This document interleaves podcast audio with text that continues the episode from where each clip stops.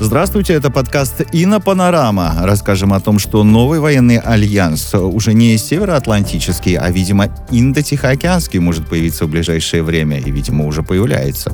Пока в его составе США, Япония, Австралия, Индия, вот такие страны. Между государствами набирают обороты сотрудничества в военной области, в сфере безопасности, и аналитики отмечают, что новое объединение создается якобы в противовес Китаю. Но под лозунгом борьбы за свободу и демократию в регионе он фактически угрожает всем силам, не подчиняющимся там повелениям Соединенных Штатов Америки. И вот что пишет об этом зарубежная пресса, рассказывает редактор Инна СМИ, специалист по Японии и Азиатско-Тихоокеанскому региону Михаил Попов. Михаил, здравствуйте. Добрый день, Евгений. Приветствую вас. Что по этому поводу пишут? И вообще, может быть, слишком много значения придают действиям Соединенных Штатов, Японии, Австралии и тем более Индии в этом регионе?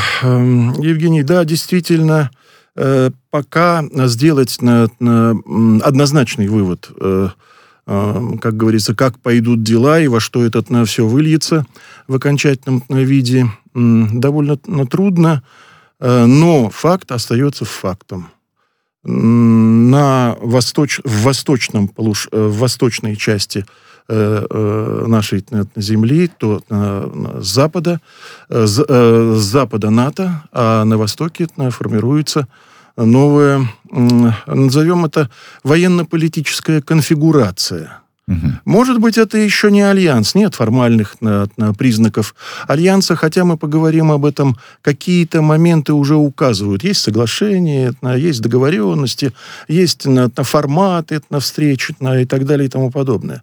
Пока еще не альянс, пока еще не союз. Но что это? Вот НАТО звучит уже знакомо. НАТО, Североатлантический договор.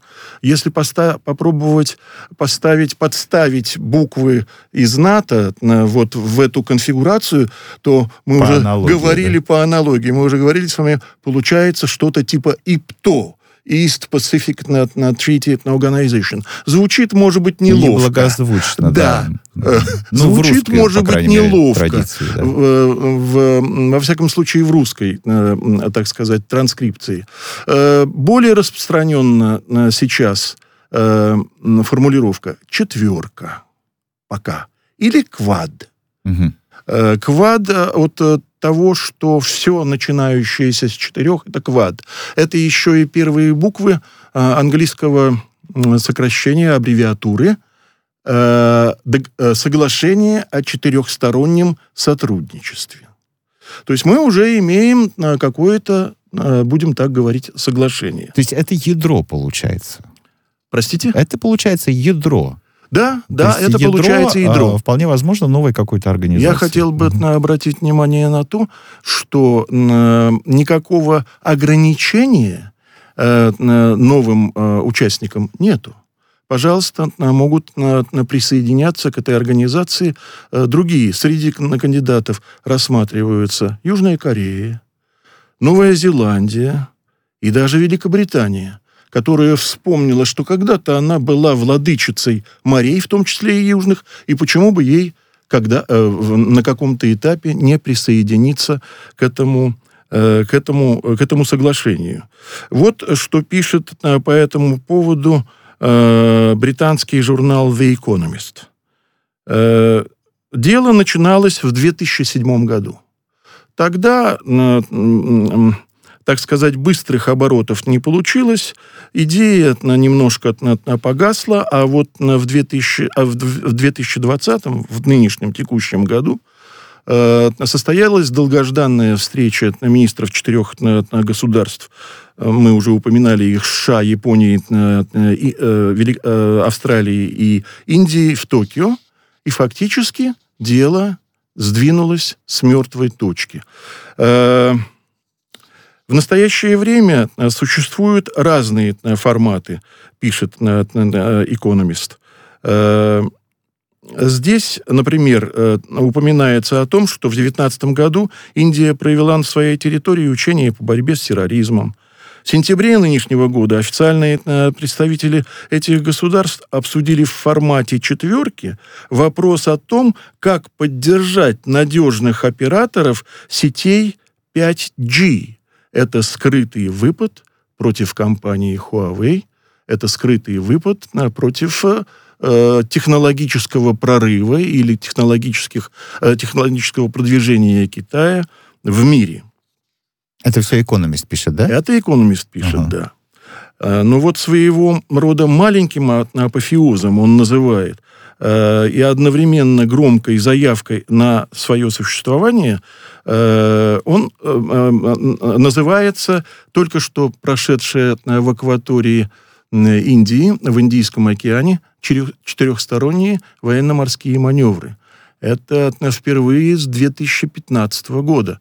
Участвовали довольно представительные группировки ВМС США, Японии, Индии и Австралии. Интересно, что со стороны США участвовал знаменитый авианосец «Нимиц», который в 1971 году пугал Индию в связи с индопакистанским инцидентом, с индопакистанским противостоянием. А сейчас он в индийских водах защищает идеи свободы, равенства, благосостояния и процветания. Знаешь, как все изменилось? А вот смотрите, так как вы вот нам процитировали это «Экономист», получается, что это вообще не секрет, даже не предположение, что вот это объединение, оно выступает или создается в противовес Китаю. Да, думаю, что фактора два мощных для создания этого нового объединения, новой группировки. Конечно, это сохраняющаяся монополия. Мы должны смотреть открыто реальности в лицо. Монополия и давление со стороны США. А в последнее время этот фактор стремительно догоняет антикитайский настрой. Навязчивая борьба с так называемым китайским гегемонизмом и декларируемым Западом продвижением Китая к доминированию в регионе. Я бы еще хотел отметить один момент, Евгений.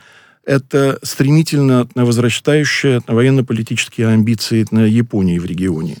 По существу она сейчас выдвигается на место заместителя шерифа США в Индо-Тихоокеанском регионе. Ведь идею о какой-то новой конфигурации военно-политической в Индийско-Тихоокеанском регионе внес бывший премьер Абе.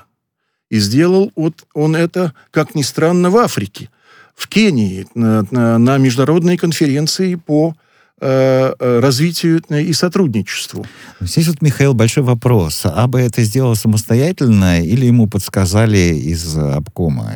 Я думаю, что мы должны смотреть правде в глаза. Наверняка это, конечно... не просто так. Наверняка это, такой, конечно, какое-то взаимодействие, назовем это так. Я уж не знаю, каким образом там инструкциями, приказами или каким-то другим образом осуществляются действия. Но наверняка это согласование, наверняка это увязка общего политического дискурса, общего политического настроя. Вот интересно написала японская NHK о развитии американо-японских отношений, видимо, да? Вот вокруг, вокруг... НХК это же рупор, я насколько понимаю, да? Вокруг, это же такое... вокруг этой четверки. Речь идет о том, что сразу же после военно-морских маневров в Японию залетает советник президента США по национальной безопасности O'Брайен.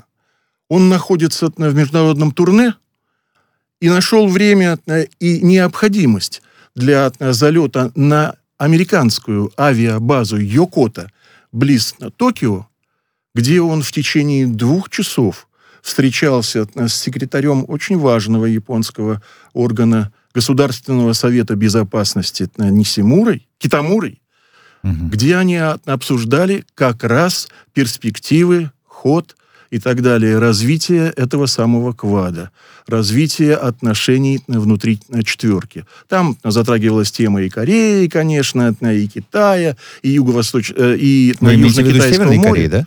Они говорили. Северной Кореи, конечно, Северной Кореи. То есть вот не успело еще что-то такое существенное состояться, а между штатами вот советник по национальной безопасности для дозаправки, официальная причина была для дозаправки, прибывает на авиационную базу Йокота и проводит инструктаж, обсуждение, согласование. Трудно представить, что это было, как это проходило. Это в закрытом режиме, конечно, и так далее. Но вот интересный такой нюансик, интересный момент.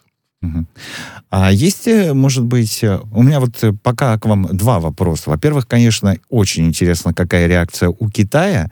И, Михаил, у вас, как у специалиста по Японии, по Азиатско-Тихоокеанскому региону, я не могу не спросить, простите, если что, вот мне все понятно, США, Япония, Австралия, но при чем тут Индия? Вы ведь сами упомянули, что у Индии с Соединенными Штатами были вполне себе напряженные отношения на протяжении длительного времени. И тут вдруг, как вы нам рассказываете, Нимиц у них в водах проводит свои учения. То есть вот такие 2 вопроса у меня. Да.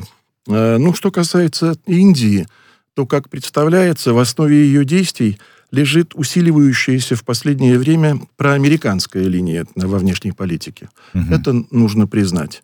И обострившийся антикитайский дискурс в свете нарастающей напряженности в индийско-китайских отношениях. Между прочим, в течение последних 7 лет Соединенные Штаты и Индия смогли, я бы даже сказал, умудрились подписать целых 7 соглашений по военно-техническому, логистическому и так далее, и тому подобное сотрудничеству. Речь идет о поставки на оборудование американского и американской военной техники, поддерживающего, скажем так, план в Индию, обмен секретными данными и даже обмен секретными космическими картами, чего, например, Соединенные Штаты упорно не делают, даже иногда со своими ближайшими союзниками.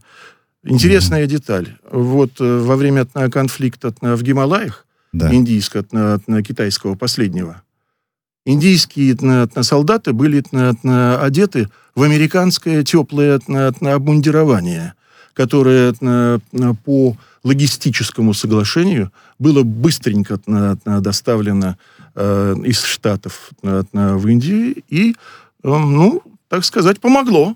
Помогло. Михаил, я не знаю, вот так, как вы рассказываете, вот по поводу этого конфликта, видимо, если я правильно понимаю, это у озера Ладак, да, случилось?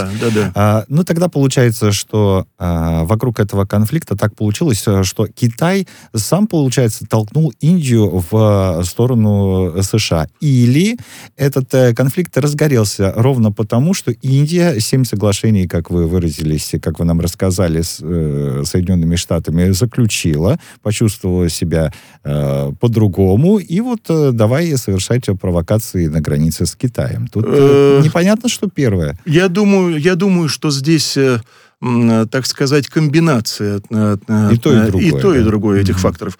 Между прочим, вот только что до эфира сегодня прочитал в очень хорошем аналитическом японском журнале GB Press четкую и ясную констатацию. Это японцы говорят, японские аналитики. Они вроде бы в этот КВАД и входят. Ну, не сами аналитики, а Япония, которая входит в КВАД.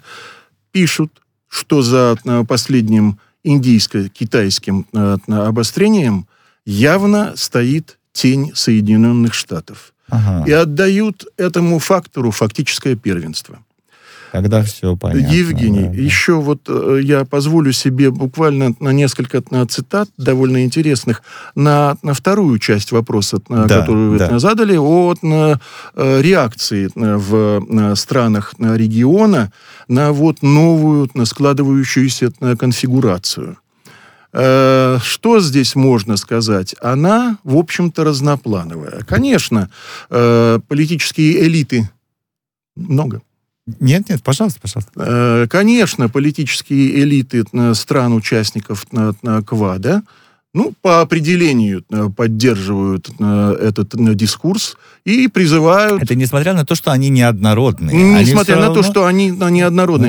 Стремятся. Наверное, здесь уж даже и русская пословица так говорит, взялся за гуж, не говори, что не дюж. Тем более, что эта конфигурация, я уже сказал вначале, облекается, я бы сказал, обвивается целым рядом небольших, двухсторонних, трехсторонних соглашений, встреч разного формата. Трехсторонний формат, двухсторонний формат, 2 на 2. Вы так расскажете, то есть так аккуратненько разрастается. Да, у них нет еще Столтенберга, генерального секретаря ИПТО.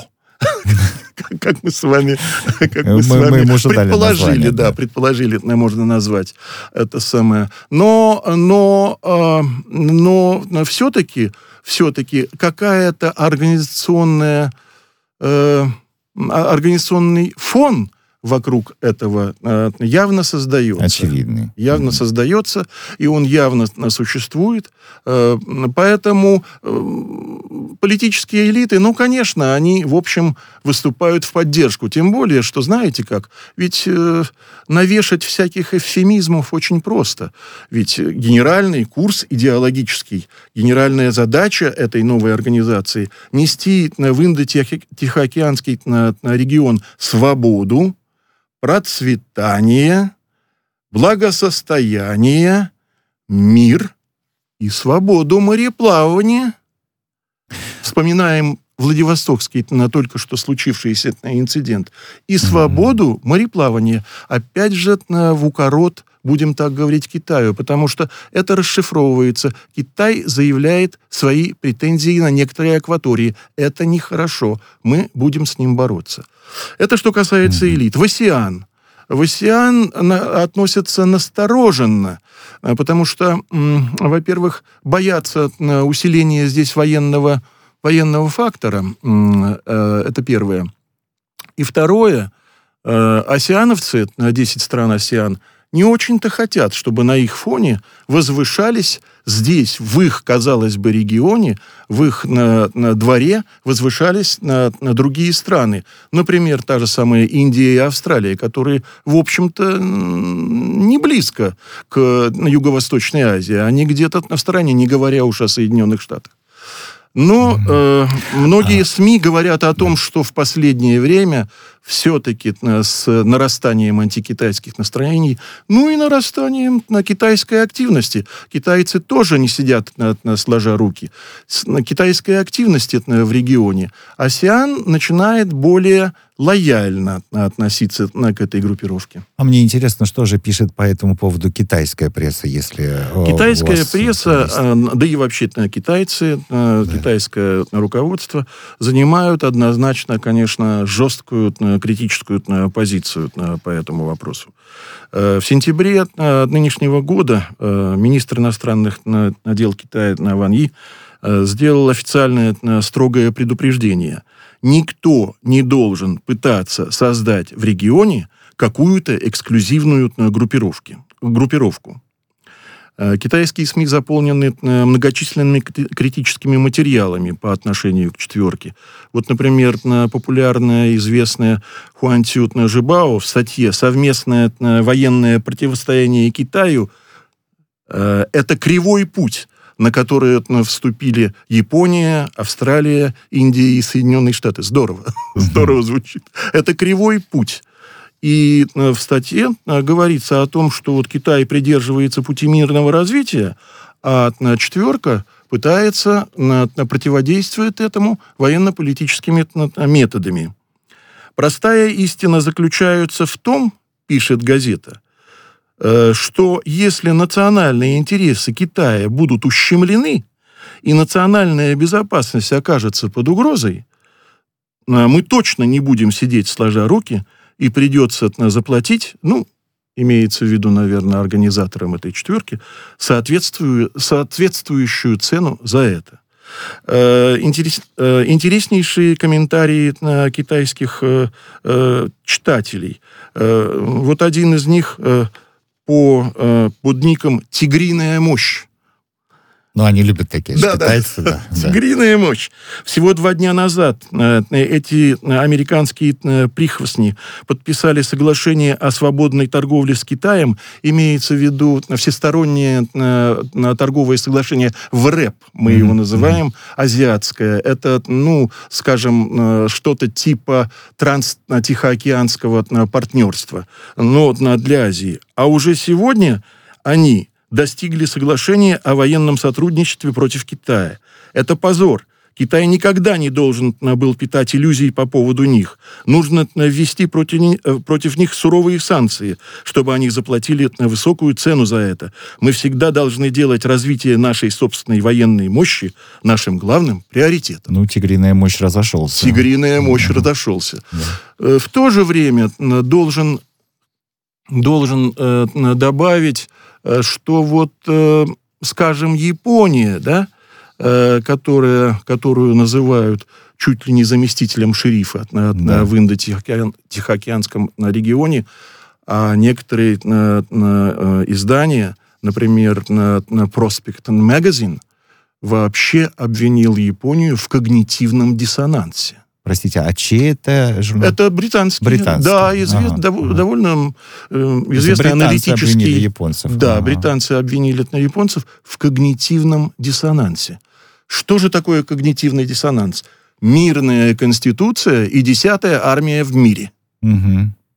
Как совместить? И оно каким-то образом пытаются совместить. Конечно, мощно работает пропаганда, мощно работает националистическое воспитание японцев, поэтому и